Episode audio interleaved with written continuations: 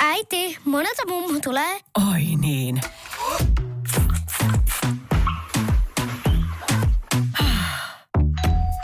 Helpolla puhdasta. Luonnollisesti. Kiilto. Aito koti vetää puoleensa. Tämä on Podplay alkuperäissarja. Mä pelkään niin kuin ylipäätänsä siis nukuttamista ja kaikkia tämmöisiä niin kuin Panadoli lopettilääkkeitä. Ja Mä en pelkää, eli siihen ei liity se, että mä käytin synnytyksessä pelkästään ilokaasua. Joo.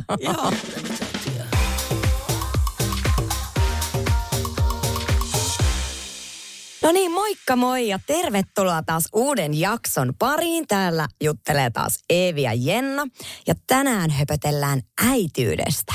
Jes, näin tehdään ja tämäkin jakso on tehty yhteistyössä Vakuutusyhtiö Pohjan tähden kanssa.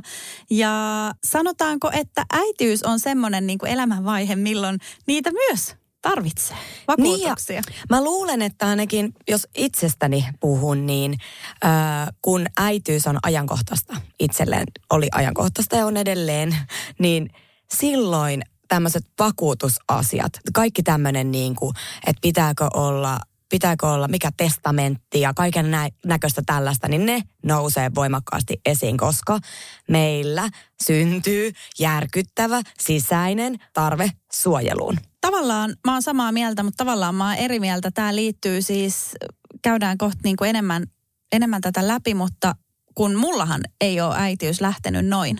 Okei. Ja sen takia mä ajattelinkin, että mä haluaisin Eevi kuulla niin kuin tällainen lyhyesti ja tiivistetysti sun niin kuin matkan äitiyteen. Mä siis näen, että äitiys ei ala välttämättä siitä, kun sä niin kuin synnytät lapsen, eikä vielä, että se alkaa jo sitäkin ennen kuin sä niin kuin pissaat 2 tikkua siihen viivaan, että se on se koko matka tavallaan, mikä johti siihen, että sinusta tuli äiti, niin haluatko sä kertoa, tai onko sä ylipäätänsä koskaan kertonut, että minkälainen sun niin kuin prosessi oli niin kuin äidiksi tulon kanssa? Onko sä aina halunnut lapsia? Mä oon halunnut aina lapsia, mä oon halunnut aina äidiksi, niin mä ehkä koen, että sä oot tehnyt semmoista sisäistä matkaa aika niin kuin pitkäänkin, kun sä oot kokenut, että sä oot valmis. Mm.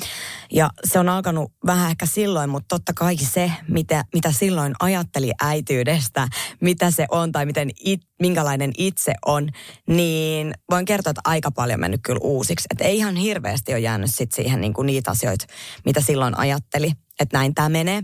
Mutta mulla ehkä konkretisoitu kaikki niin kuin siinä kohtaa, kun mä jouduin sairaalaan aivan liian aikaisessa vaiheessa. Että meillä oli niin kuin, mitähän meillä olisi ollut, 1,5 kuukautta ainakin. En mä sen näe, että sä muistat. Niin raskausaikana. Joo, raskausaikana. Nämä on just niitä asioita, tiedätkö, että mulla vaan pyyhkeytyy mielestä kaikki. Sun olisi pitänyt ottaa, onko sä kirjoittanut jotain vauvakirjaa tai jotain sellaista niin kuin lapselle? Oon mä yrittänyt sitäkin, mutta mä itse asiassa kaivoin sen just viime viikolla meidän kaapista. Sanoin vaan, että täältä puuttuu aika paljon. Joo. Et siitä huomaa sen, että millainen se eka vuosi on oikeasti ollut. Jep. Ja se ei ollut kyllä niinku, se ei ollut helppoa. Jep. Ja kivaa. Jep. Mähän on alkanut 17-vuotiaana odottaa mun esikoista. Ollut 18, kun hän on syntynyt. Ja mä luulen, että meillä on ollut se niin kuin, paitsi se niin kuin äitiyden alkutaival ja varmasti niin kuin odotusaika ihan täysin erilaisia, mutta mä luulen, että meillä on myös ollut se niin kuin ennen raskautta ollut tavallaan asian prosessointi vähän erilainen, koska mähän en ole esimerkiksi ikinä tehnyt valintaa, että onko nyt hyvä aika, milloin on hyvä aika jättää ehkäisy pois tai niin kuin tällaista, että pitäisikö nyt odottaa, että saa sitä ja tätä vielä tehtyä tai muuta, koska se tuli mulla silloin niin hirvittävän nuorena se niin kuin tilanne silmillä, että mä en niin kuin paljon sellaisia suunnitelmia tehnyt, niin sit mua aina kiinnostaa tavallaan kuulla, että millaisia ne on tavallaan muilla ollut ne kipuilut sen kanssa, että okei, että mä haluun äidiksi, mutta milloin? Onko niinku miettinyt just jotain? Koska mä tiedän, että jengi hirveästi miettii sitä. Mulla on niinku omassa ystäväpiirissä, kun itse on tällainen 30, niin mun omassa ystäväpiirissä on paljon ihmisiä, jotka nyt niinku miettii sitä, että koska on oikea hetki ja niinku tätä. Niin millainen se oli sulla se matka? No. Mä olin meistä niin kuin se, kuka oli aikaisemmin valmis ja tuotti paljon sitä, että että mä haluaisin lapsen ja sitten se on niinku fakta, että kyllä mä niinku tota kalenteria tuossa katoin, että ikää alkaa olemaan. Mm. Että nyt olisi niinku oikeasti semmoinen tilanne, että täytyisi asiaa jo edistää. Ja sitten mä olin käynyt vielä tämmöisissä tutkimuksissa, jossa sitten oli myös todettu, että toinen niinku munasarja on vähän hiljaisempi. Eli mitään niinku, se on vaan fakta, että mitään liikaa aikaa tässä ei niinku ole. Ja vaihtoehto ei ollut se, että mulla ei olisi perhettä. Toki olin avoin myös muillekin vaihtoehdoille, jos ei itse sitä lasta saisi. Mutta mun raskausaika oli siis aivan jotenkin ihana. Mä elin semmoisessa täysin omassa kuplassa. Siis mulla oli vaaleanpunaiset lasit päässä sen koko ajan. Ja tälleen niin kuin omasta näkökulmasta, niin se oli ihanaa. Jos kysyt Teemulta, se on silleen, se oli niin kamalaa, kun sua sattui aina selkää. Ja sit sulla oli siellä sängyssä, sulla oli niin kuin kaksi semmoista poikaystävä tyynyä sun ympärille, että en mä vaan pysty koskettaa sua edes sormella. Tiedätkö, kun ne unityynyt, semmoiset isot pötköt, niin moi selkä niin kipeä, niin molemmilla puolin sellaiset, kun sä vaihat kylkeä. Ihan järkyttävä. Meidän sänky jäi Teemulle semmoinen 40 senttiä nukkumatilaa. Raukkaparkuroittaa siellä niin kuin. Joo, niin mä luulen, että tämän takia hän kokee mun raskausajan ikävänä. Mutta kyllä se, se kova iskun paikka tuli siinä vaiheessa, kun mä heräsin eräänä yönä ja mietin, että meniköhän mun lapsi vesiin. Mä en ollut ihan varma. Sitten mä olin vessassa, mä olin edelleen vaan silleen, no en tiedä, mutta ei mulla nyt mitään fiiliksiä ole, niin menenpä takas nukkumaan. Mähän on siis tämmönen. Ja sit mä ajattelin, että katsellaan asiaa uudemman kerran aamulla. Ja sit mä mainitsin sitten aamupalapöydässä tästä, että niin mulla saatto mennä ehkä lapsivesi. Sillä syötiin aamupalasia ja sit mun siskokin oli kylässä ihan vaan tällainen niinku ihan vaan sivuhuomautuksena. Niin silleen, annatko maidon ja niin, mulla saattaa mennä lapsivesi. Just tää. Niin tää. Ja sit mulla oli siis semmonen tilanne ollut jo raskauden aikana, että kun mä oon itse keskonen, niin mä olin niinku käynyt semmoista keskustelua itseni kanssa sekä myös muiden kanssa, että mulla on fiilis, että mun lapsi on keskonen. Joo. Että täällä kehossa ei pysy kyllä kukaan loppuun asti. Että mun maa on niin iso, että ei tää ole niinku mahdollista. Mm. Ja aika aikaisessa vaiheessa mä hankin sit jo sen vakuutuksen, eli raskausajan vakuutus. Eli jos jotain sattuu, niin sitten kaikki on jo voimassa siinä vaiheessa. Mm. Että jos pitää lapselle tehdä jotain tutkimuksia tai muuta vastaavaa. No kato, kun mullahan on sitten taas tämä, että kun mä oon tullut ekan kerran äidiksi silloin 18-vuotiaana, alkanut odottaa 17-vuotiaana. Tiedätkö, että kun mä nyt muistelen sitä niin kuin 13 vuoden takasta aikaa, kun mä oon sitä esikoista odottanut ja vertaan sitä niin kuin nyt vaikka mun ikäisten ystävien raskausaikaan, jotka on nyt esikoista odottamassa. Niin sehän on ihan eri. Just mietitään kaikkea, tiedätkö, auton vaihtamista ja tarviiks vaihtaa isompaa ja kaikkia turvaistuinasioita ja kaikkia tämmöisiä. Niin kuin mullakin kaveri miettii, että eikö se ole niin, että se kannattaa hankkia se patjan alle tuleva tämmöinen hengityshälytin ja tämmöinen niin kuin kätkytkuolema hälytin. Mä tiedän vaan semmoisen, me kiinnitetään niin kuin jalkaan. No se on varmaan nykyaikaisempi, joo. Joo, okei. Ai, että tommonenkin on. Joo, semmoinen patja alle, semmoinen levy. Ja näin. Ja kun enhän mä ole silloin, enkä mä en tarkoita, että ei 17-vuotiaat yleensä voisi olla niin kuin, varmasti on teiniäitejä, jotka on tämmöisiä asioita ajatellut, mutta ei mulle tullut mieleenkään. Mä olin muutenkin, mä muistan kaikki niin kuin, silloin ei ollut, oli Facebook, mutta se ei ollut niin siis silleen aktiivinen noiden kaikkien mammaryhmien kanssa, kun nykyään silloin oli tämmöisiä, ei mitään, mä en ollut missään 2+alla tai missään isossa. Mä olin vähän semmoisessa pienemmässä niin kuin vauvafoorumissa. Ja tuntuu, että mä elän niin kuin ihan eri elämää kuin ne muut, jotka niin kuin oikeasti on tehnyt päätöksen haluta lapsen. Että ei mulla esimerkiksi tollainen, niin kuin, ja totta kai mäkin olin tehnyt päätöksen haluta lapsi, muutenhan mulla ei sitä olisi, mutta tarkoitan, niin kuin, että jotka on sitä silleen prosessoinut paljon enemmän. Että mä vaan jotenkin niin kuin olin raskaana ja sitten se lapsi syntyi ja ei mulle tullut tollaiset niinku vakuutusasiat pieneen mieleenkään. Päinvastoin mä jotenkin muistan, kun mä ajattelin, että ne on niinku aikuisten juttuja. Et ei, niin, mä voin kuvitella ton. Et ei niinku, ja sit se itse asiassa vähän sama, että sit kun mulla syntyi toinen lapsi niinku 5,5 vuoden päästä, jolloin mä sit olin nuori aikuinen edelleen, mutta olin jo niinku enemmän aikuinen kuin se esikoisen kanssa, niin sit mulla oli jotenkin, että no ei esikoinenkaan tarvinnut vakuutusta, että en mä tällekään ota, ja mehän ei otettu, ja sitten meillä siis kakkonen syntyi myös niinku keskosena ihan hyvillä viikoilla, mutta syntyi kuitenkin. Ja siellä oli esimerkiksi mun raskausajan niinku tutkimuksia ja tällaisia, mitkä olisi oikeasti mennyt sen siis vakuutuksen piikkiin, jos mä olisin ottanut sen jo raskausaikana sen vakuutuksen. Ja sitten myös, että kun syntyi keskonen ja olikin se sairaala aika pikkusen pidempi, päästiin aika aikaisin kotiin, mutta kuitenkin pikkusen pidempi kuin se niinku päivä, mikä monilla muilla saattaa olla, niin sitten just, että nekin olisi mennyt siihen vakuutukseen. Se, mitä vakuutus ainakin itselleni toi siinä vaiheessa, kun siinä sairaalaan joutui, niin oli tosi turvallinen olo, että mä oon niinku oikeassa paikassa nyt, ja se, että kaikki hoituu, että ei ollut semmoista painetta, niinku vaikka taloudellisesti, että okei, mä oon nyt itse täällä, tiedätkö, viikkoja, ja sit mun lapsi syntyi, ja sit me ollaan täällä vielä viikkoja. Että niinku, et tää poistuu, että sä pystyt oikeasti keskittyä tähän. Joo, ja se, minkä mä oon tajunnut vasta siis myöhemmin, että ei sekään niinku, että okei siis vaikka viikon sairaalapäivistä kertyy yllättävän iso potti, vaikka niinku sairaudenhoito, terveydenhoito ei maksakaan lähellekään sitä, mitä ne kustannukset oikeasti on. Mutta se, että mitä jos olisi käynyt jotain oikeasti isoa, oikeasti niinku pahempaa. Mulla on esimerkiksi tuttu, kenen lapsi syntyi, mä nyt todennäköisesti sanon vääriä termejä, mutta siis odotettiin tervettä lasta ja todellisuus on nyt se, että se lapsi on esimerkiksi pyörätuolissa. Silloin tehty kaiken maailman, tiedätkö, sisäkorvaistutteita. Sori, jos menee termit väärin, mutta siis on tehty, että on ollut kuulon kanssa ongelmaa, sinne on laitettu niinku, ja on ollut näön kanssa ongelmaa ja on ollut niinku todella paljon haasteita. On niinku, viikoittain on kaiken näköistä toimintaterapiaa ja puheterapiaa ja niinku kaikkea.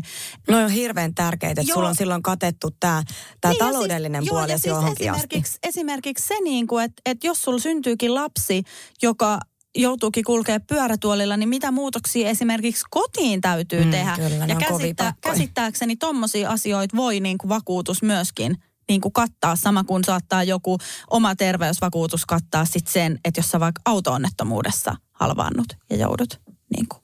Mutta joo, kyllä toi oli siis, kyllä mä sanon, että tommonen 18-vuotiaan äidiksi tuleminen, niin se on aika mylly. Joo, siis herra jumala, kyllä mä sanon, että tää oli hyvä, että itse oli niin kuin täällä toisella puolella, että oli niin kuin koki olevansa kypsä ja valmis tähän. Oliko sulla jotain sellaisia niin kuin steppejä, mitkä pitää ylittää ennen kuin tehdään se päätös, että niin kuin vauva saa tulla? Ei mulla ollut mitään tommosia kyllä. Että kyllä mä niin kuin luotin hyvin paljon mun omaan sisäisen fiilikseen ja siihen, että elämä on niin kuin sillä tavalla hyvässä mallissa jollain tasolla. Kyllä. Ja mut fakta on se, että jos aina niin kuin odottaa vaan parempaa tai sopivampaa aikaa, niin sitä ei vaan Ei kun ihan oikeasti. Toi just. Ja toihan pätee ihan kaikkeen muuhunkin kuin niinku äitiyteen. Et siis minä jos joku on semmoinen, tiiäksä, että kaikesta vaan selviytyy, mikä siis... Mä oon kyllä vähän sama. Joo, mä arvostan itsessä niistä piirrettä, mutta mä myös ymmärrän ne, jotka kauhistelee musta sitä piirrettä, että mä niinku ilmoitan, että mä muuten irtisanouduin. Ai, mitä sä alat tekee? No, yrittäjäksi. No, onko sulla niinku liiketoimintasuunnitelmat tehtynä ja starttirahat haettuna? Ei, kyllä sitten palkkatöihin pääsee takaisin. Että kyllä se välillä on, niinku, että vois välillä käyttää niinku myös järkeä.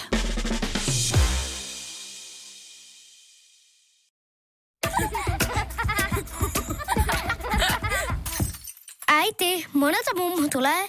Ai niin.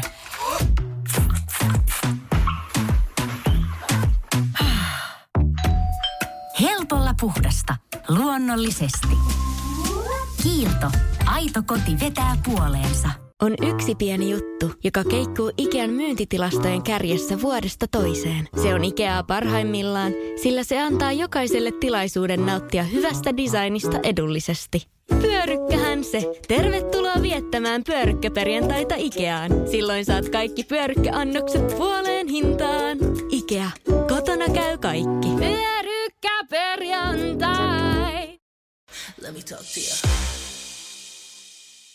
Täytyy kyllä sanoa, että voi niinku toi matka tavallaan siihen, että kun sä oot oot siellä sairaalassa ja tilanne on mikä on, että lapsi tulee nyt niin kuin etuajassa.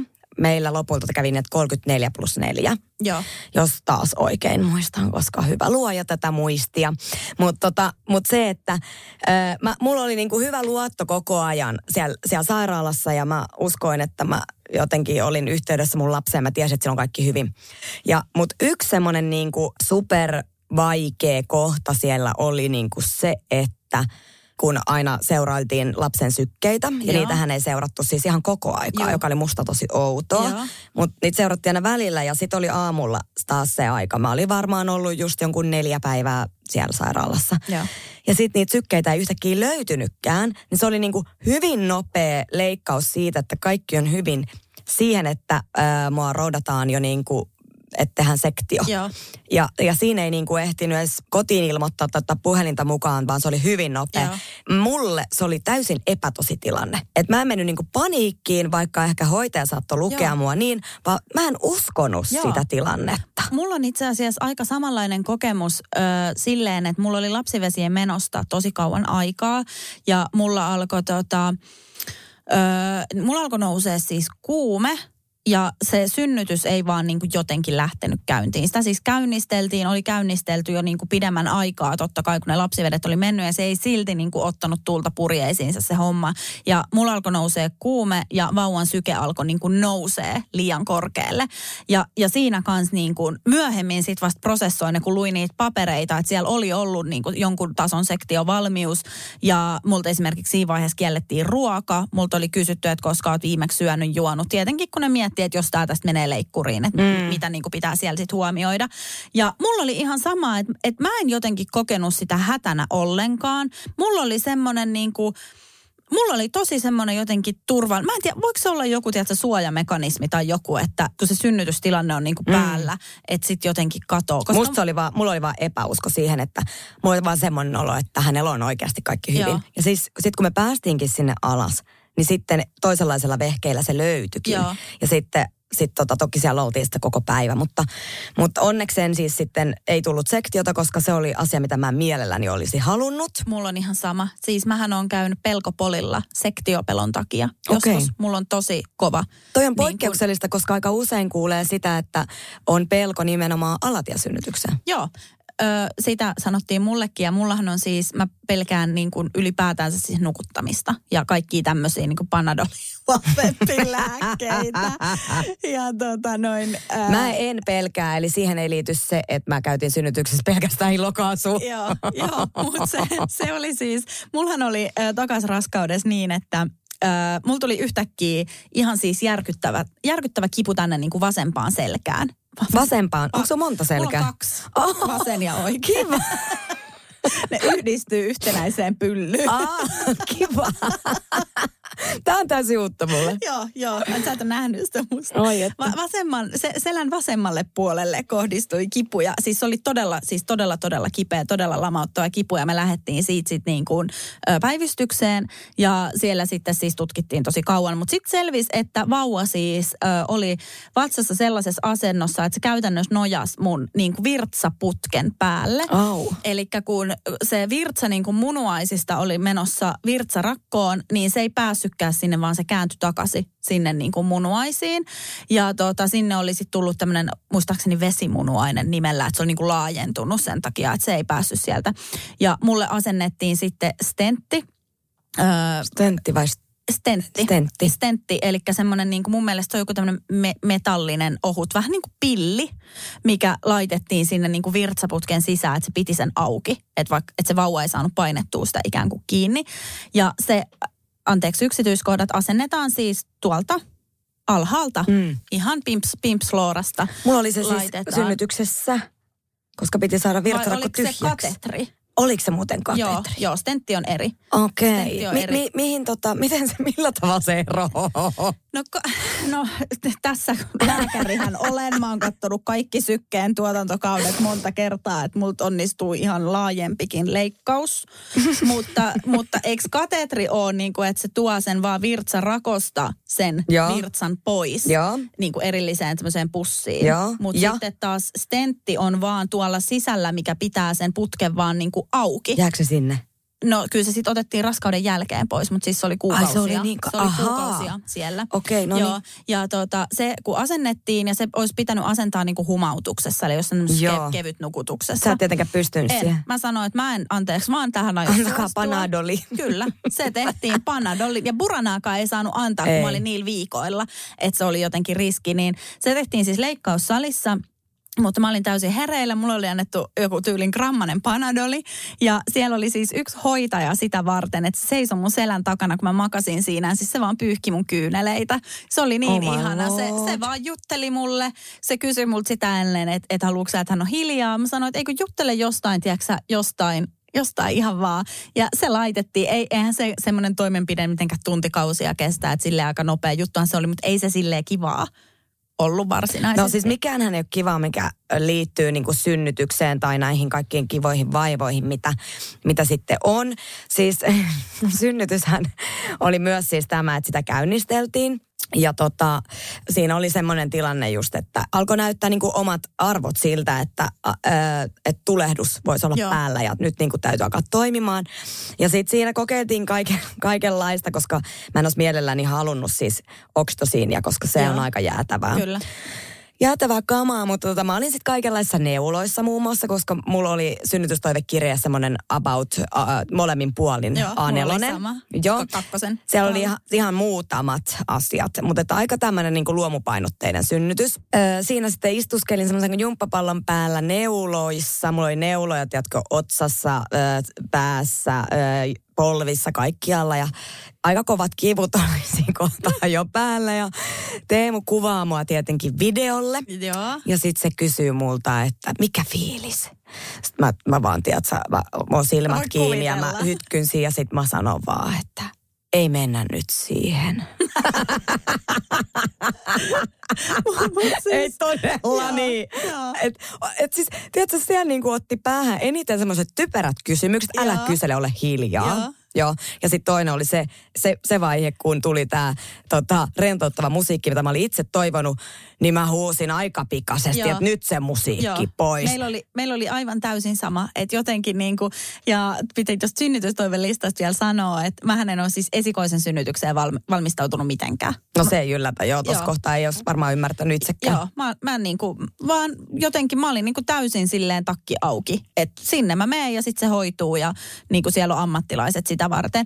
Ja mä olin niin pumpattu täyteen lääkkeitä silloin, että mä en muista sitä esikoisen syntymää. Mä en muista sitä hetkeä, kun hänet on nostettu mun rinnalle, enkä niinku mitään. Apua. Ja vaikka siis sekin oli ihan alasynnytys, että ei ollut niinku sektion takia pääsekaisin tai minkään tämmöisen. Mutta sitten mulla tuli, kun siinä oli kuitenkin se 5,5 vuotta välissä, niin kun kakkonen syntyi, niin mulla tuli jotenkin siinä, että sitten kun mä aloin kakkosta ottaa, mulla tuli jotenkin, että mä en enää halua tollasta synnytystä. Et musta tuntui silloin esikoisen synnytyksen aikana, että mä olin vaan joku niin kuin, mä olin joku perunasäkki, mikä oli tuotu sinne niin kuin, tiedätkö, kaupan varastoon sitä varten, että sieltä saadaan uusia perunoita.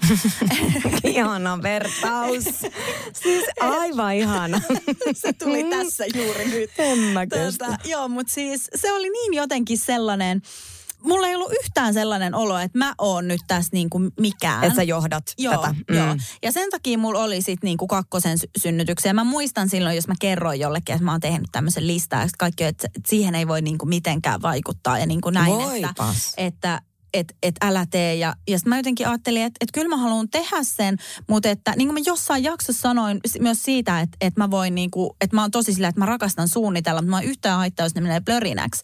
Että sit jos mulla oli siellä niin kuin listassa, että mä haluan olla tosi paljon jumppapallolla, niin mä en ole semmoinen, että mulla olisi tullut sit pettymys siitä, joo, mulla että mä en voinutkaan olla. Vaan ne oli vaan jotenkin, se oli tosi tärkeä mulle siinä raskausaikana niin kuin ehkä valmistautua siihen synnytykseen sillä, että mä teen semmoista mielikuvaharjoittelua ja mietin, että mitä mä haluaisin, että siellä olisi. Ja sit sä tiedät myös, kun sä paneudut tähän aiheeseen, että mitä vaihtoehtoja sulla on. Koska muutenhan se on ihan niin kuin, että mitä. Ja se, että missään nimessä se ei ollut niin kuin mikään epäluottamuslause esimerkiksi kätilöitä kohtaan, että kun mä en luottaisi siihen, että he osaisi tarjota jotain, vaan ennemminkin just, että se oli mulle semmoinen tärkeä steppi. Mutta mä haluan myös sanoa, että ei ole mitenkään väärin olla niin kuin valmistautumatta synnytykseen, että mulla on esimerkiksi hyvä ystävä sai tuossa joitakin vuosia sitten lapsen, ja kun mä häneltä koitin kysellä, että onko se niinku valmistautunut, hän en todellakaan ole. Mutta näissä päästään siihen, että kumpi on oikeastaan sit parempi. Varmaan oikeasti vähän ihmisestäkin kiinni. Todellakin, ei kun just näin. Et sä voi mennä kellekään. Niin kun jos mä olisin tälle mun ystävälle sanonut, että ei kun aletaan nyt yhdessä miettiä, että se on synnytystoivelista, se olisi kuristanut mut siihen paikkaan. Se olisi niin kuin, että tee lista keskenäs, mutta niin kuin mä en halua edes tietää, niin, mitä siellä voi tapahtua. Mutta kyllä mä sanon, että siis silloin raskausaikanahan se raskaus ja se synnytys on niin kuin se isoin tavallaan isoin osa sitä hommaa, mutta nyt kun tuntuu, mulla on nuorin täyttää kohta 5, niin se tuntuu todella kaukaiselta. Ja todella pieneltä osalta nimenomaan, tätä kaikkea. Nimenomaan, joo. Kyllä. Ja siis niin kuin myös tuolla synnytyssalissa siis huhutaan, että huusin, että nyt tässä kohtaa haluan kaikki huumeet, mitä voi vaan saada, niin voin huutaa samaa lausetta edelleen. Koska on kyllä tämän 2-vuotiaankaan välillä elämä sellaista, että miettii, että koska tämä helpottaa. Kyllä se helpottaa. Mitä? Kyllä se helpottaa.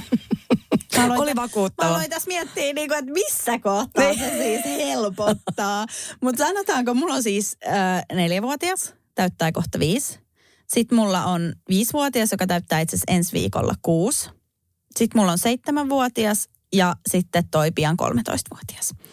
Eli siellä on niin kuin, nämä 3 pienintä on syntynyt niin kuin alle 3 vuoteen. Mä en olisi selvinnyt hengissä. Joo. Ja sitten on tää yksi niin kuin isompi. Ja kyllä esimerkiksi ton 12-13-vuotiaan niin kuin 6-luokkalaisen kanssa, niin juman kautta se on niin hyvässä iässä. Siis mulla on niin hauskaa sen kanssa. Me oltiin esimerkiksi keväällä vajaa viikko Lontoossa 2. Se oli varmaan siis elämäni hauskin. Meillä oli ihan saakelin kivaa. Ja jotenkin musta on niin kuin aivan älyttömän kiva seurata niiden ystävyyssuhteita, tiedätkö, miten hän kehittyy tässä niin kuin oikeasti ihmiseksi. Mähän en ole mikään, mä haluan tähän vaiheeseen sanoa, että mulla on siis äitiydessä tosi paljon asioita, missä mulla on ikään kuin prosessi kesken. Että mä voin olla niin kuin, eri mieltä tänään ja toista mieltä huomenna. Tässä niin kuin. Siis se on ihan täysin normaali mielentila. Se on näin meillä naisilla, siis meidän oikeus. Joo. Ei, tää ei ole mitenkään poikkeuksellista. Mutta kun musta tuntuu, että äitiyden käsitteleminen on jotenkin aiheena sellainen, että se on niin kuin jotenkin todella tulenarka. Että mitä seuraa esimerkiksi vaikka jossain somessa keskusteluja siitä, että niin kuin toinen on, tiedätkö, jos sä vaikka näytät jotain äitiyttä jossain Instagramissa, niin toinen on, että onpa ihanaa, että se Eevi näyttää totuudenmukaisesti, että se arki ei olekaan aina niin kuin tuommoista ruusuilla tanssimista. Ja sitten toinen on silleen, että miksi ton Eevinkin pitää vaan alleviivata sitä, miten paskaa toi äitiys on, että itsepähän hankki lapsen. Että se on jotenkin todella semmonen. Joko tai, vähän niin kuin. Joo. Ja sitten myöskin se, että sä oot joko tämmönen äiti, tai sit sä oot tämmönen äiti. Joo. Eli siis se, joka antaa lapselleen kaiken ja on tämmöisessä jossain tarinamaailmassa ikään kuin elävä. Pelkästään omalle lapselle ei mitään niin kuin muuta omaa elämää. Ja sitten on se äiti, joka on huono, koska se menee tuolla viettää tyttöjen iltaa ja tekee reissuja myös ilman lasta. Että tää on vähän niin kuin tämmönen niin kuin. Ja mä luulen, että ei tule koskaan oikeasti poistumaan. No kun mä en usko. Mä olin just sanomassa, että mä oon kokenut, että toi on jo poistunut mun elämästä. Et nyt kun on jo silleen, eihän 4V nyt, sehän on pikkuvauva. Mutta ei mua enää kukaan arvostele siitä, jos mä lähden vaikka viikoksi Tahitille. Mutta olisi arvostelu, jos mä olisin tehnyt sen 2 vuotta sitten. Niin kyllä. Joo, ja siis nämä on semmosia niinku, ehkä niinku, miten mä koen, että myös itse arvostelee itseään ja omaa toimintaa aika niinku silleen tarkalla silmällä ja johtuen ihan siitä, että mä haluan niinku itse, että mulla on semmoinen olo, että mä oon mahdollisimman hyvä äiti mun lapselle. Ja mua ei vaan ikävästi kiinnosta, mitä Pirkko on mieltä siitä. Mutta harva asia on semmoinen niinku, mikä on julkisuudessa ollessa niin kuin oikeasti silleen iskenyt tai kiinnostanut, että mitä joku muu ajattelee. Mutta äitiys on kyllä, varsinkin sen ekan vuoden aikana, niin oli kyllä herkkä aihe. Ja se eka vuosi on, mä koen, että se on aika kovaa aikaa niin kuin siihen niin kuin äitiyteen. Kun sä tuut ekaa kertaa äidiksi, niin se kaikki on niin uutta ja mullistavaa. Ja mun täytyy sanoa, että mikään ei kyllä mennyt niin kuin mä ajattelin, että millaista äitiys tulee olemaan tai minkälainen mä oon äitinä tai minkälainen mun lapsi on. Joo, ja tästä täytyy nyt taas sanoa sitten tämä, mistä puhuttiin julkisjaksossa, että totta kai niin kuin jokainen kokee se äitiyden eri tavalla, että jollekin se on isompi muutos, jollekin se on pienempi muutos. Ja mä koen, että mulle se oli tosi pieni muutos, koska se tuli niin varhain. Mulla ei ole aikuisikää ilman, että mä olisin ollut äiti. Ja mutta ihminen, jolle se tulee niin kuin isona muutoksena, niin totta kai sä haluat prosessoida sellaista asiaa. Ja se, että mikä on sulle niin kuin hyvä paikka tavallaan prosessoida sitä asiaa, niin totta kai se on se, mitä sä oot aina tehnyt, kirjoittanut blogia tai tehnyt, niin kuin, tehnyt sisältöä nyt pupun korvissa siinä mielessä, että jos se vaikka se Instagram on ollut semmoinen sun niin kuin nykyaikainen blogi, mihin on ollut helppo jakaa niitä asioita. Siellä on ollut niitä tyyppejä, jotka on halunnut tulla sua seuraamaan ja niille on ollut turvallista jakaa sitä asiaa. Ja sitten sieltä nostetaan näitä otsikoita, että mitä on niin kuin tosi paljon. Ja niitä nousee edelleenkin mun feediin, että vaikka teenkin lapsi täyttää jo kohta 2, niin saattaa tulla joku, että jos sä oot vaikka, että no niin, että taas oli lapsi kuumeessa, että ei hitto, että koska tää sairastelu loppuu. Sitten siitä tehdään joku otsikko, että Eevi teitti sen lapsi taas kipeänä. Eevi täysin kyllästynyt sairasteluun tai joku tällainen. Ja sitten siellä on taas ne kommentit, että mitä tuokin yhden lapsen äiti valittaa ja niin kuin näin. Että kyllä toi on semmoinen, mikä on mun mielestä niin kuin ollut jotenkin ihan tosi raadollista silleen lukee. Se on totta, mutta sen takia mä en ehkä seuraakaan yhtään mitään ja suosittelen sitä kaikille muillekin. Niin, mutta ei tarvitse seurata. Siis sehän riittää, että sä selaat jotain niin kuin Facebookia ja ne tulee sieltä pyöryy sun naamalle, et eihän sun tarvii niin kuin mennä. Mä en käytä siis somea, mä vaan päivitän niin, sä oot just tällainen. Joo, mä oon tosi ärsyttävä. Joo. Mä en seuraa juuri ketään. Joo, paitsi mut kaikki seuratkaa mua. Niin, just näin. Kaikki tuntee apinaa, mutta apina ei tunne ketään. Ai. Musta olisi ihana keskustella teini-ikäisen äitiydestä, mutta sun kanssa siitä on ehkä vähän haastava keskustella, mutta onko sulla jotain, kun mietitään, että sun lapsi on nyt 2, niin mitä aikaa sä niinku odotat tai mitä aikaa sä vähän jännität siellä edes vai onko sulla mitään semmosia? Musta tuntuu, että mä oon vaan niin onnellinen, että se eka vuosi meni, koska se oli niin kova ja meidän lapsi oli koko ajan kipeä. Mä sanoin, että sen jälkeen me saatiin kokea oikeasti vanhemmuutta, eikä tarvinnut koko ajan vaan selviytyä niin kuin seuraavasta asiasta. Plus siinä oli sitten toki oma niin kuin, työstö siitä kaikesta, mitä on niin kuin, tapahtunut, koska eihän nekään ole mitään niin kuin, helppoja settejä, että tulee niin kuin, keskonen ja minkälainen prosessi joudut käymään niin kuin, itsesi kanssa ja sitten vielä se synnytys siihen ja sitten sä lähdet saman tien niin kuin, suorittaa tämmöistä niin kuin elämää, jossa lapsi on koko ajan niin kuin voi huonosti. Että aina on niin kuin jotain. Että kyllä se niin kuin 1 vuosi meni siihen, että pääsi vähän niin kuin jotenkin kuiville vesille. Mutta nyt on niin kuin ihan kiva vaihe, paitsi että musta tuntuu, että mun lapsi, niin tämä oma tahto, niin tämä on niin kuin jotain aivan järkyttävää jo nyt. Niin mihin tämä on niin kuin menossa, kun hän on niin kuin 2. Joo. Ja se on niin kuin tätä, että ittu tohon. Ja niin kuin, että se käskee mua enemmän kuin mä sitä, että mä niin kuin pyydän, mutta hän käskee. Joo. Mun täytyy sanoa, että vaikka mä kaiken muistan, niin mä en mä en niin kuin muista. Siis sen mä muistan, tietenkin kun nämä on suht pienellä ikäerolla tullut, nämä pienimmät. Niin meillähän on siis todella, niin kuin, meidän lasten sisällä asuu siis joku velikohektori. Mikä? Siis, mitä? Koitin keksiä joku dinosauruksen. Siis sun lapsesi sisällä asuu dinosaurus. Joo, merkiltään velikohektori. Onko sellaista olemassa? Velikohektori, en mä kestä. Pitäisikö googlaa heti? Se on joku tommonen on. Velikohektori. Joo, mutta siis ne on järjettömiä tuhoamaan. Siis se on aivan käsittämätöntä. Hakusin velikohektori ei vastaa yhtään hakua. Kyllä sulla on nyt hakusesta homma. Mä selvitän sen velikohektorin. Niin, ne on siis ihan järkyttäviä tuhoamaan. Meillä on siis niin kuin, meillä on revitty tapetin paloi seinistä. Mitä? Ja joo, ja siis meillä on meillä lukee esimerkiksi, lapsilla on kerrossänky, niin tapetissa sen yhden kerrossängyn, niin kuin siellä ikään kuin sisällä seinätapetissa lukee piip, vittu. Ja piipin kohdalla on siis meidän tämän lapsen nimi. Eli kun hän on oppinut kirjoittaa, niin hän on permanenttilla tussilla kirjoittanut ikään kuin Eevi, vittu. Eikö se ole vittu tee Eevi? Ois niin kuin näin. Joo.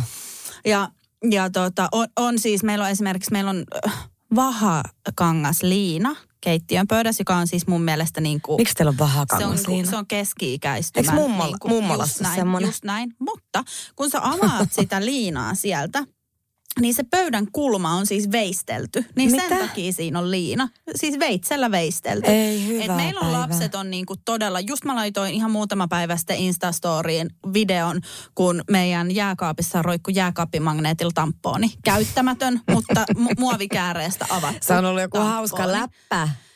No kun mun lapset on, ne on niinku hauska läppä. Mut ymmärrätkö, että ne on tullut susta? Niin on. Sä oot opettanut niille kaiken. Niin. Siis se on ihan sä voit aina näin. Katsoa peiliin. Niin. Mä katson joka päivä ja on sellainen, why? No ei, mutta siis ne on niinku todella siis tämmösiä niinku tuhoavia. Ja tietenkin... Totta kai heitä aina niin kuin torutaan tämmöisestä ja katson peiliin myös siinä, että pitäisikö nämä niin kuin ilmoittaa johonkin hemmetin sirkuskouluun. Mä oon koittanut tukkia meidän arjen harrastuksilla, että ne ei kerkeisi veistellä pöytää. Eikä sun tarvitse myöskään nähdä heitä. Just näin, paitsi mä vaan siis istun autossa kaikki arki-iltapäivät, kun mä kuljettelen niitä ympäriinsä. Mutta just tähän niin kuin vilkkauteen silleen, että välillä vaan niin kuin miettii, että koska tämä... Loppuu. Kerran siis, me ollaan mun miehen kanssa aika silleen rentoja, että jotenkin... Sen mä tiedän. Me ollaan jotenkin, tiedätkö, tää peli on jo menetetty. Se talo on jo tuhottu, ei ole enää mitään. Me vaan niinku odotetaan, että ne lopettaa ja sit saadaan aloittaa remppa. Mutta muistan siis kerran, mä en muista kuka näistä pienistä oli, mutta oli päiväunilla. Hän oli ehkä joku 10 kuukauden, 12 kuukauden ikäinen ja oli siellä meidän makkarissa pinnasängyssä päiväunilla. Ja mun kaveri oli sitten parivuotiaan lapsensa kanssa meillä kylässä. Ja juteltiin siinä olohuoneessa, se on makkarin oven toisella puolella. Makkariovi oli kiinni ja kysyin sitä kaverilta, että onko tuolla sun lapsella niin kuin köntsät housussa? Että kun vähän haiskahtaa. Sitten se katsoi ja sanoi, että ei, että liekkä paukku vaan päässyt. Ja vähän ajan päästä niin kuin uudestaan, että eikö se oikeasti ole, että kun vähän tässä niin kuin haiskahtaa. Ei edelleenkään ollut. Ja no sitten mä lähdin hakemaan lasta sieltä päikkäreiltä. Niin juman kautta se oli kaivanut sormella vaipastaan ja pyyhkinyt tapettiin. Mitä? Joo. Joo. Ja siinä otin sitten puhelimeen ja soitin miehelle, että no moikka, että hei kuule, että täällä on nyt tällainen tilanne, että meillä on kakkaa tapetissa. Miten tätä kannattaisi lähteä tätä asiaa niin kuin edistää? Sitten mies oli vaan, että niin, että ei sitä nyt kannata kauheasti hingata, että kun se on paperitapetti, mutta koita jollain baby wipesilla. Siis tämän takia mä haluaisin, että me voitaisiin jakaa Mikko meidän kahden kesken, koska mitä tahansa tulee elämässä, niin Mikko on vaan chill. Se on. Se on ihana mies. Joo, siis se on. Ja mun kaveri kuunteli sitä puhelua, se oli kaiuttimella mun siinä, kun mulla oli se vauva siinä ja paskaa ympäriinsä. Ihana. Ja mun kaveri oli vaan, että oikeasti, että se suhtautui tolleen. No ei tässä auta mikään muu, että se paska on jo siinä tapetissa. Että ei tässä huuto auta tai tiedätkö, närkästyminen. Että niinku. Mä en kestä, että se kakaju on tullut se oven läpi. Joo, jostain, tiedätkö, oven saranan välistä. Mutta siis nämä kakkajutut on kyllä aina semmosia. Mä en voi käsittää, että mikä niillä äijillä, mikä toiminto niiltä puuttuu niinku kehosta, mikä meillä on, koska vai onko siihen vaan helppo aina vedota, että et ne ei niinku kykene näihin niinku kakkatoimintoihin, että ei voi vaihtaa, ei pysty vaihassa. Ja sitten siis kaikkein huippu on se, kun Teemu ja Teemun iskä on samassa tilassa ja ne joutuu ovat hoitaneet yhdessä meidän rakasta lasta, niin Teemun iskällä on siis, Teemulla on siis itsellään tulee aika helposti tämä oksennusrefleksi. Joo. Ja sitten Teemun isällä on tehty semmoinen leikkaus, semmoinen niinku joku vastaläppä, että hänellä ei ole kykyä oksentaa enää. Että hänellä tulee vaan se, hänellä tulee vaan se. Emetofoobikon unelma. Hänellä vaan tulee se niinku, että that's it, niin...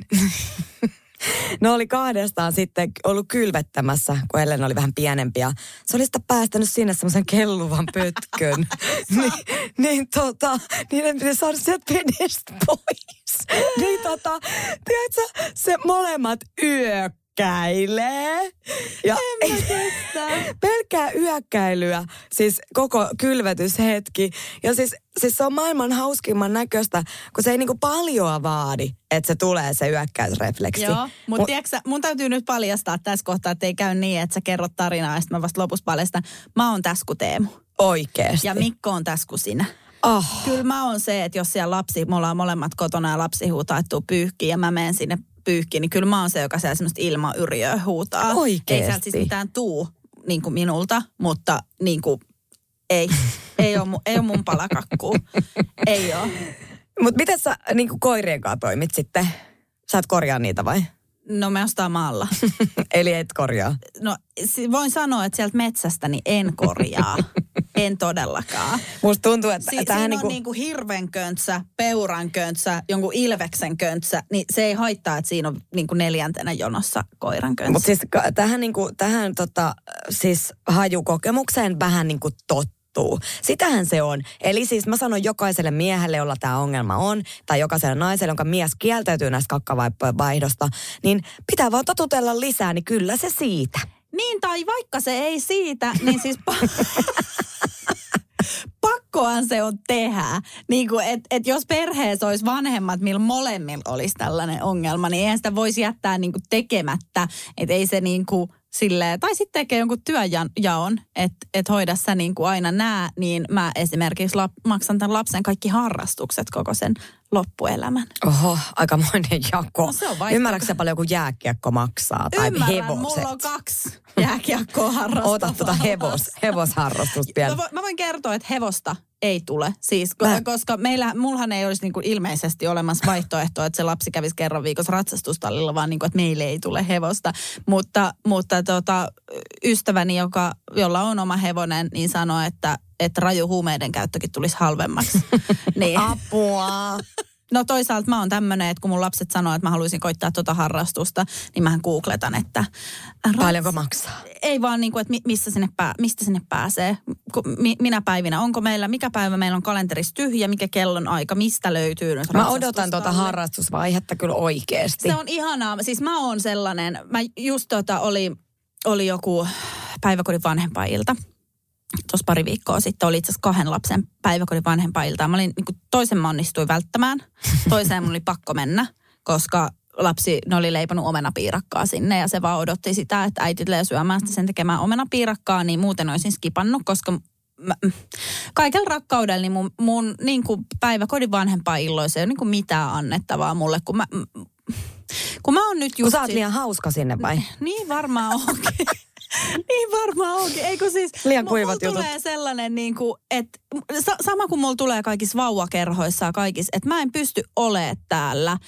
Mä en pysty olemaan. Mä en ole niin semmoinen äiti. Sä oot samanlainen kuin minä. Joo. Mäkin koen itseni hyvin antiäidiksi jotenkin niin kuin useissa tilanteissa. Joo. Koska sit kun siellä on semmosia, jotka on oikeasti semmosia mun niin kuin kategoriassa superäitejä, niin mä en kuulu siihen joukkoon. Ja kun totuushan on se, että ne ei välttämättä edes ole mitään superäitejä. Ne on todennäköisesti, ajattelee jopa ihan samalla tavalla. He on vaan paljon epäitsekkäämpiä. He menee sinne Mannerheimin lastensuojeluliiton kerhoihin, koska ne lapset tykkää olla siellä. Sitten on tämmöiset itsekkäät äidit niin kuin minä, jotka on sillä että me ei mennä sinne, koska mä en jaksa sitä. Sehän on paskinta äitiyttä, mitä voi niin kuin olla. Mutta siis sellainen mä oon.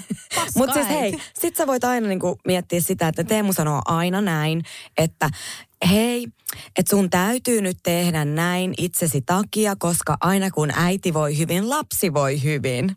Niin, että sen vanhempainillat voi välttää. Niin, sun ei tarvitse asiassa. Joo. Mutta siis vanhempainilloista, kun puhuttiin, niin, mutta sitten taas niinku harrastusten vanhempainiltoihin mä meen. Ja siellä mä oon niinku... Sä loistat. Mä loistan siis. Just oli esimerkiksi yhden esikoisen urheiluharrastukseen liittyvä vanhempainilta, missä mut nimitettiin bowlimestariksi, kun mä sanoin, että hardsportista ja viinasta tulee hyvä bowli. Etkä lauonnoita siellä. Voi olla, ne tulee musta ulos. Ja kun suodatiin, tiedätkö, tuohon suun eteen. Mutta täytyy kehittää sellainen. No mistä sä sen kehität? Täytyy kehittää. Voisiko joku insinööri kehittää semmoisen suodattimen, että sieltä tulisi, ne jutut jäisi vähän niin kuin sinne. Hei, niin joku semmoinen äänenvaimen. Niin... Eikö semmoinen suodatin on keksitty? Onko? On. Se on oranssi sovellus puhelimessa nimellä Jodel, koska siis mähän poistin sen. Nyt ihan vasta, koska kun meidän ensimmäinen jakso oli tullut julki, esille, siis ilmi, siis niin. Julkaistu. Mulla oli niin hyvä fiilis siitä. Että vitsi, me ollaan saatu aikaan näin, niin kuin, että meillä on ollut ihan superkivaa tehdä tätä ja näin ja näin ja näin. Ja mä olin saanut, niin kuin mulle tullut palaute, oli ollut todella hyvää. Niin mulle tuli sellainen olo, että vitsi, mä en halua mennä tonne Jodeliin lukee, että miten ärsyttävä ääni mulla on ja miten ärsyttävä nauru sulla on ja miten niin kuin typerältä me näytetään promokuvassa. Mä poistin sen koko sovelluksen, mutta jos mä en olisi poistanut sitä, niin se olisi varmaan alkanut jossain vaiheessa toimia silleen suodattimen lailla. Niin. Että sit mä olisin alkanut, tietsä. I don't wanna know. Kato, mä en halua tietää. Niin, siksi näin. Mä en käytä mitään. Ja siksi mäkin sen poistin. Mä en, siis, sun täytyy alkaa käyttäytymään niin kuin minä. Aivan. Sun ruutuaika tippuu kuule huomattavasti. Rakas kulta pieni Eevi-käinen. Jos mä alan käyttäytyä niin kuin sinä, okay, ei niin sittenkään. Kukaan ei hoida meidän töitä. Tai siis me ei tiedetä mitään olennaista. Niin, koska molemmat on sillä, että mä yritän pitää ruutuajan 20 minuutista per päivä.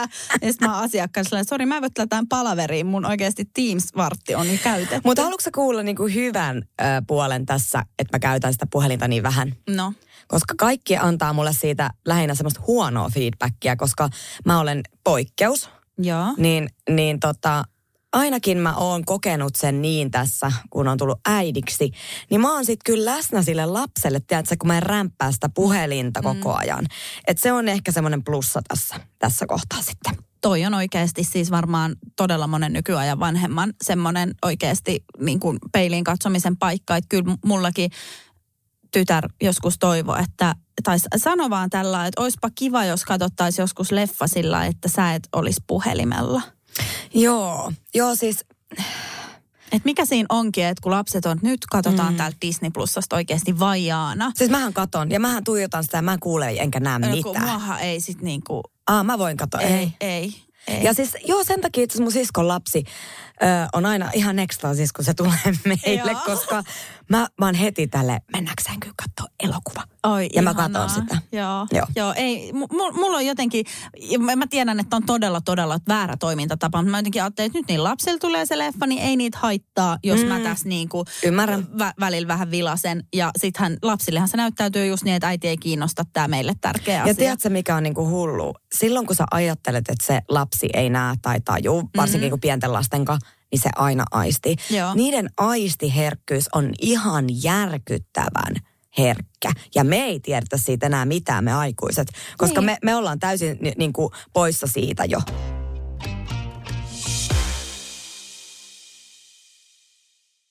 Ja nyt on tullut aika päivän huonolle neuvolle. Jos haluat saada parhaan mahdollisen koron, kannattaa flirttailla pankkivirkailijan kanssa. Se toimii aina. Huonojen neuvojen maailmassa Smarta on puolellasi. Vertaa ja löydä paras korko itsellesi osoitteessa smarta.fi.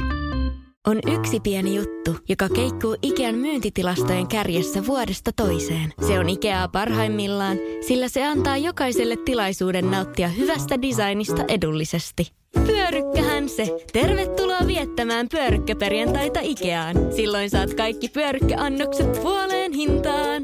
Ikea. Kotona käy kaikki. Pyörykkäperjantai!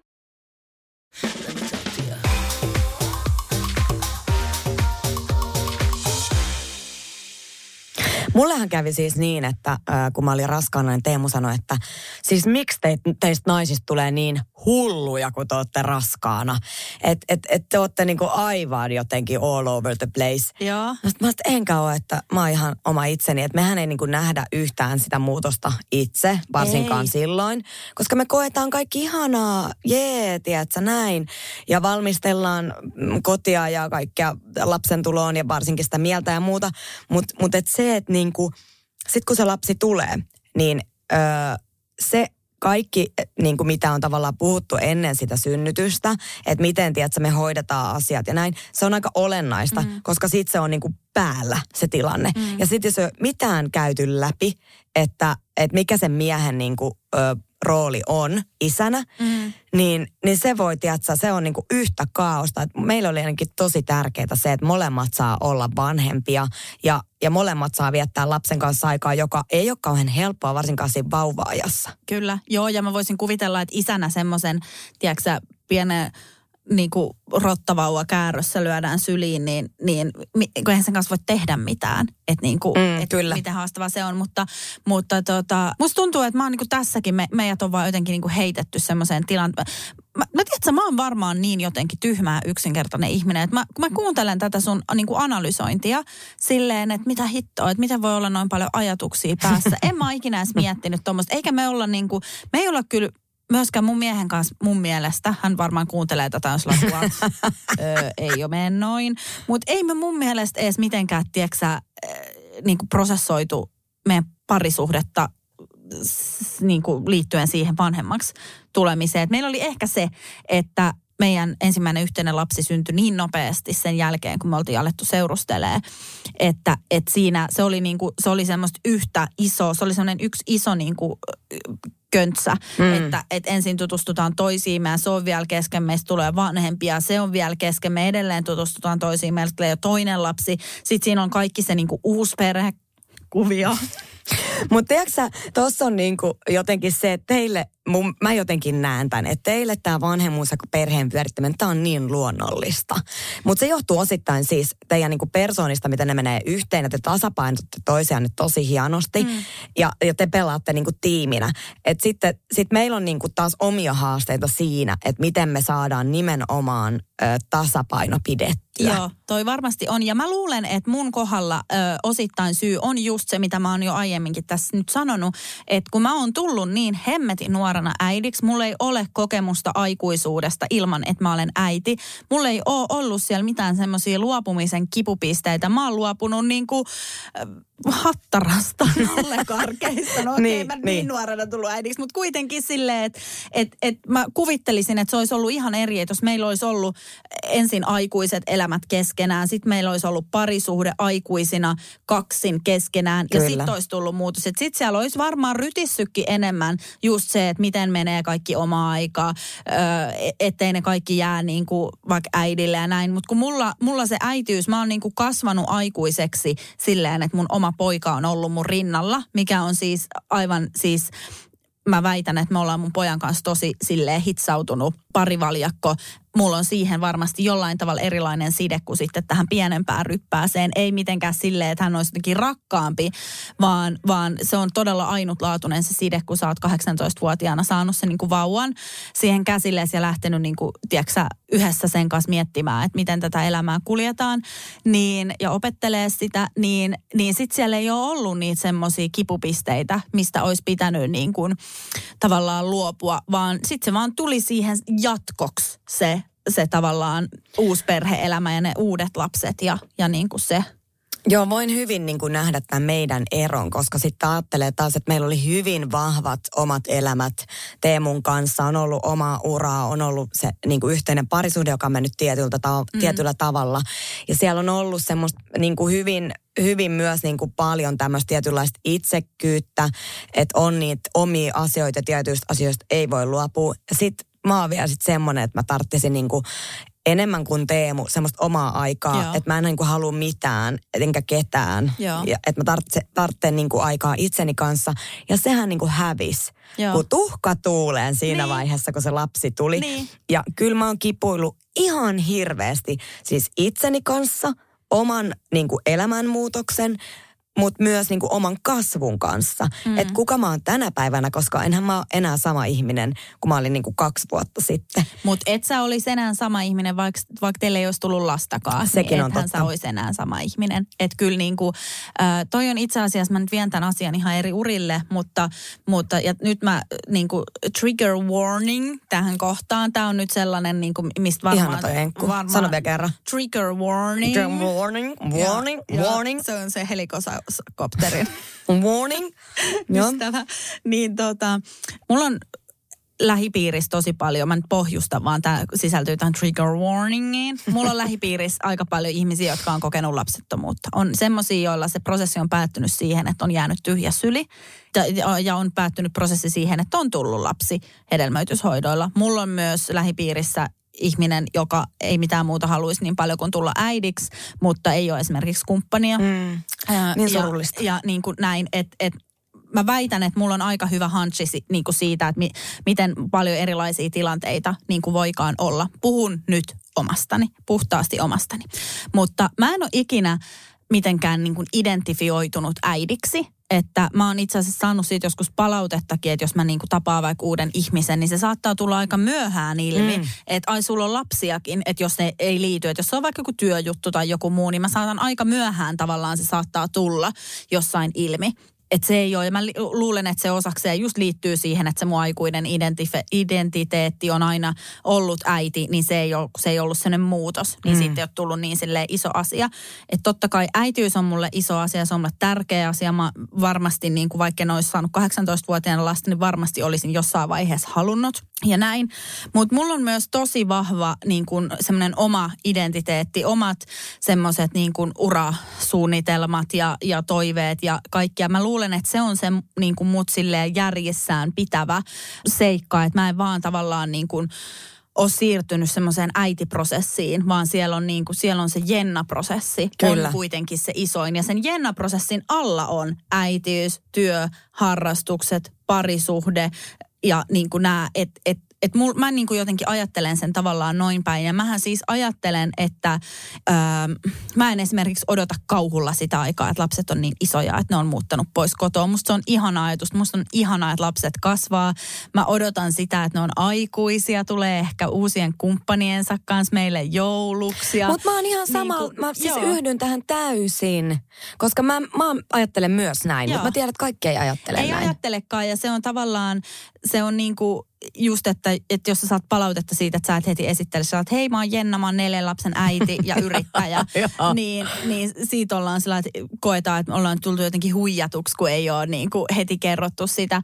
Ja sitten myös se, että jos sä menet sanoo ääneen sen, että mä uskon, että ihan hyvää elämää voi olla myös ilman lapsia, niin sitten ollaan, että miten sä voit äitinä sanoa noin, mutta kun näin mä ajattelen.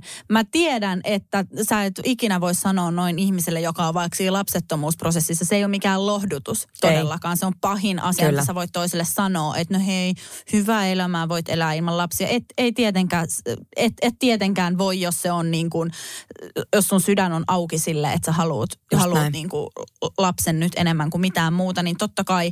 Mutta että ehkä just se, että siinä elämässä täytyy olla muutakin kuin se äitiyden suorittaminen.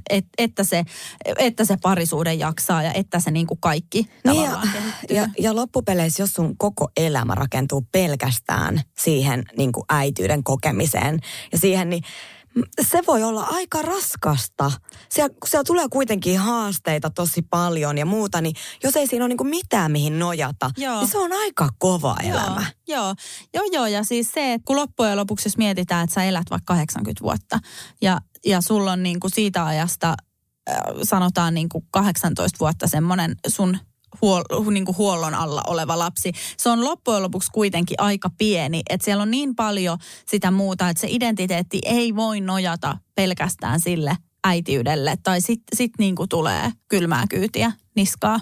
Kerron myös hauskan muiston näiltä teiniäitivuosilta, niin mä silloin kun mä aloin odottaa esikoista, niin ensinnäkin mä oon kuullut jälkeenpäin, että mun lähipiirissä oleva ihminen, sukulainen, oli sanonut, että ei mene kauaa, että toi lapsi huostaan otetaan. Herra Jumala. Että se oli jotenkin ollut semmoinen, vaikka mulla oli ihan niin kuin, mä olin asunut jo muutaman vuoden omillani esimerkiksi, että en asunut enää esimerkiksi lapsuuden kodissani ja näin. Et siinä oli silleen, mä olin syntynyt niinku ihan onnellisten teini-äititähtien alla, että siellä ei ollut mitään, tiedätkö, päihteiden käyttöä tai mitään tällaista.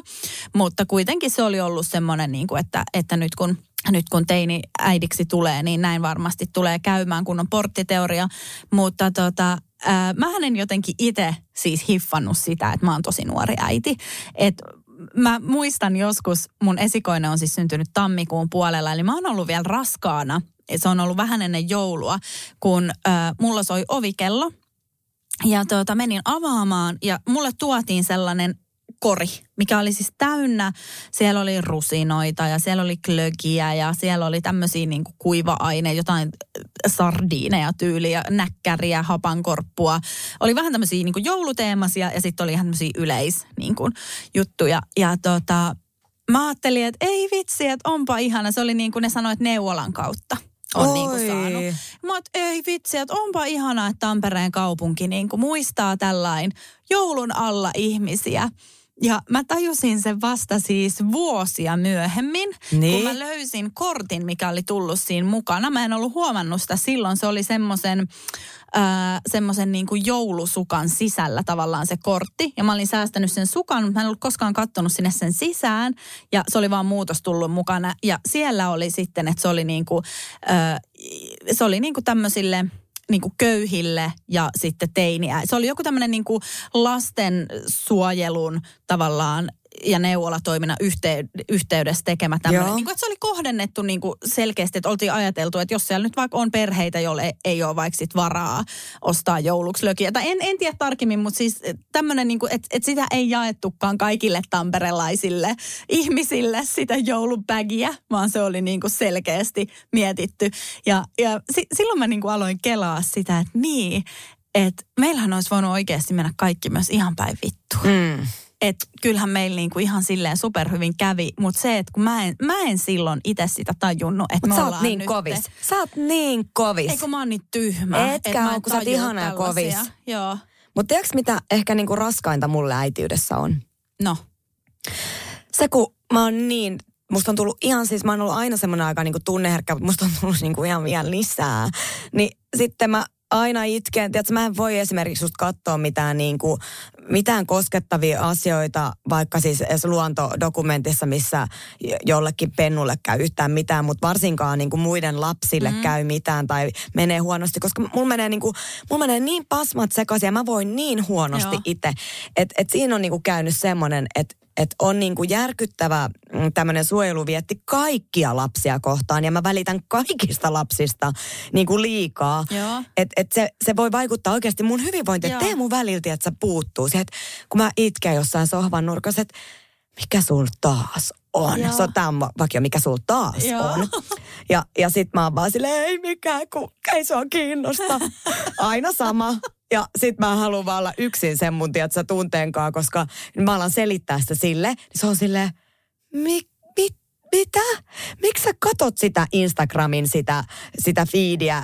Et niinku, miksi sä katot, miksi sä avaat ne jutut? Mä oon silleen, että no kun mä näin tietysti ton kuvan, niin mun ei pakko katsoa, kun mun myötätunto on niin järkyttävä. Et se on niinku kaikkein raskainta ollut mulle äitiydessä. Tää niinku tunteiden vyöry ja niiden käsitteleminen ja myös sen niinku... Kaiken sen pelon ja keskeneräisyyden hyväksyminen, niin kuin, siis ei pelkästään niin kuin omat pelot omaa lastani kohtaan, vaan koko maailman lapsia kohtaan. Mutta siis mulla on yksi hyvä runo tähän nyt. Se on sama kuin mulla täällä. Aloitetaanko lausuusta yhdessä niin kuin kolmosella? Joo, NYT nyt. Ja katsotaan, onko se sama. No niin, NYT nyt. Joka kerran äidiksi. Me ollaan yksi sama ihminen after all. Mä en kestä. Okei, no haluatko sä lukea sit? Joo, mä voin lausua täältä, että joka kerran on äidiksi syntynyt, hän äiti on kaikkien lasten. Ja kaikkia maailman lapsia hän on painanut rintaansa vasten. Ja maailman lasten itkua hän on korvissaan alkanut kuulla, sillä maailman lapset puhuvat hänen omien lastensa suulla. Anna-Mari Kaskinen. Ihanaa, että meillä oli tää sama runo. Mutta tää on niin koskettava ja tää kiteyttää tän mun niinku kaiken. Ja mähän rääkkään itteeni välillä öisin sillä, jos mä en saa unta. Että mä alan googlettelee kaikkia siis, ihan kaikkia niinku lasten siis jotain tämmöisiä syöpätarinoita. Herra Jumala. Sitten mä oon siellä peiton alla. Mä teen semmoisen majan tosi monesti. Muutenkin siis, että kun mä meen selälleen sängylle, mä laitan peiton mun niinku pään yli tänne tavallaan tyynyksi. Ja sitten mulla on jalat koukussa, niin siihen tulee sellainen maja. Sitten mun mies on aina, että miten sä saat happea tuolla. Ymmärrätkö sä, että jos mä tekisin noin, niin Teemu oli niinku, siis mä varmaan muuttaisin viereensä huoneeseen, koska sillä menisi tunteisiin. Joo, siis noi aina nauraa. Mun kaverikin aina, jos me ollaan veneellä ja mä menen päiväunille, niin mä menen sillä. Ja mä sanon, että täällä saa kaikkien parhaiten unen. Niin mun kaveri sanoi, että kai nyt, kun sä tainnutat itse, kun sä hengität sitä samaa hengitettyä ilmaa, se johtuu siitä. Joo, mut se on niinku pahin. Ja sit just kun mä koitan vältellä sitä, mutta kun tajuaa sen, että miten paljon on sairauksia, mitä voi tulla, liikenneonnettomuuksia. Mullakin 7-vuotias tuolla pyöräilee pitkin kyliä. Ei se on niin pieni siellä, ei se osaa niinku se on niin pieni siellä, niin hentonen. Nyt kun alkaa olla teini-ikäinen, mähän pelkään kaikkia, niinku, että jos mä annan sille puranan, kun se on kuumeessa, niin se on niinku suora porttiteoria siihen, että se alkaa käyttää huumeita suunnilleen ja kaikki niinku... Siis ihan järkyttävä määrä, mutta yksi mulla on pahin, mitä mä pelkään. Jos nyt ei oteta näitä niin kuin jotain kuolema-asioita ei mennä muita. Niihin, ei pysty. Niin yksi, mikä mulla on pahin, on se, että mun lapsesta tulisi koulukiusaaja. Joo, toi on. Mä oon sitä pohtinut, että kumpi olisi pahempaa, että se olisi kiusattu vai kiusaaja. Ja en nyt lähde tähän niin kuin mitenkään silleen syvällisemmin analysoimaan, mutta sitä mä oon jotenkin todella tuntosarvet pystyssä aina, jos joku mun lapsista ei niin kuin, tiedätkö, vitsillä heittää kaverille. Mutta toi riittää. Mä luulen, tiedätkö, että kasvatuksellisesti toi on se avain, että sulla on se haju ja ymmärrys ja tuntosarvet pystyssä, niin niistä ei tuu. Joo, ja kun musta pahinta on se, että kun on sellaisia äitejä sellaisia, että ei mun lapseni. Ja meillähän kävi nyt esimerkiksi yhden lapsen kanssa silleen, että hän sanoi asian, mikä vähän pisti mun korvaan. Mä käytiin se hänen kanssa läpi. Mä sanoin, että miksi sä sanoit noin, ja hän ei niinku yhtään ymmärtänyt, mikä siinä on se juttu ja näin. Ja mä laitoin Vilmassa opettajalle viestiä, että heippa, että mun lapsi sanoi näin, että käytiin tää yhdessä läpi ja niinku hän ei ymmärtänyt, että miksi mä tähän tartuin ja hänen mielestä se ei ollut niinku mikään juttu, mutta että voitko seurata siellä koulussa, ettei siitä myöskään tuu mikään juttu. Ja sitten opettaja vastasi, että hei, että kiitos, niinku, että laitoit viestiä, että tää niinku asia onkin heillä silleen tiedossa, että tämä lapsi, josta mun lapsi sanoi tämän jutun, että se on sen aloittama vähän niin kuin tämmöinen vitsi tai tämmöinen, että niin kuin ei hätää, mutta että hyvä, kun mä laitoin siinä, että mä ymmärrän, että jos se lapsi on itsekin mukana siinä, mutta että se ei ole semmoinen, että se silti tuntuu, että tiedätkö, että jos mä haukkuisin, mutta sanoisin susta vaikka aina, että vitsi, kun sä oot noin niin kuin lyhyt vaikka, ja sit sä oot silleen, että no niin mä oonkin. Siis eikö se mukana sanoa? Ja sit sä tiedät, sä miettisit päässä sisällä, niin. että vitsi, kun kaikki aina sanoo mua lyhyeksi, kyllä se oikeasti harmittaa tai joku niinku tällainen, niin mä niinku saman tien, että mun on pakko ottaa tämä asia esille, että vaikka se olikin nyt mun lapsi, joka näin sanoi, ja onneksi lopulta niinku asia ratkesi niin, että no hard feelings, että tämä lapsi on tavallaan itse aloittanut sen jutun ja niin kuin näin, mutta että kyllä mä oon jotenkin todella, ja toi koulumaailma on raaka, sitä mä pelkään. Mä en halua vielä, että sä miettii edes noin pitkälle, mulla on niinku, mä menen aivan solmuun. Mä en niinku pysty tähän. Mutta että ei ole missään tapauksessa, äitiys ei ole niin yksiselitteistä, ei niin helppoa, ei niin suoraviivasta, mitä itse ajattelin ennen kuin sain oman lapseni. Sä et enää kato muista.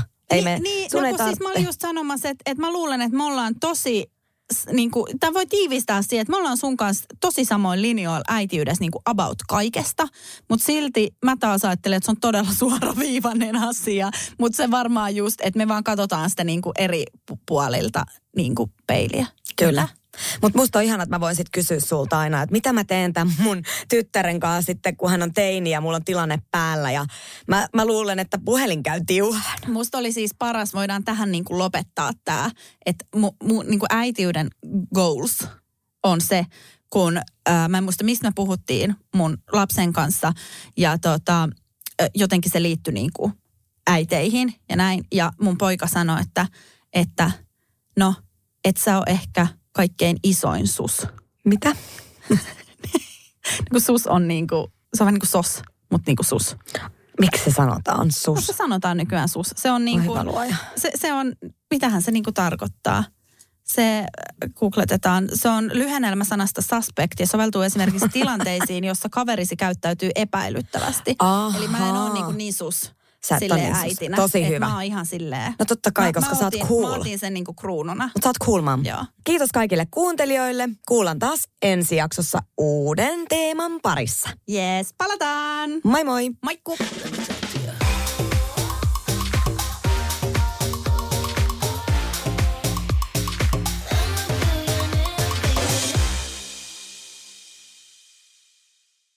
Ja nyt on tullut aika päivän huonolle neuvolle.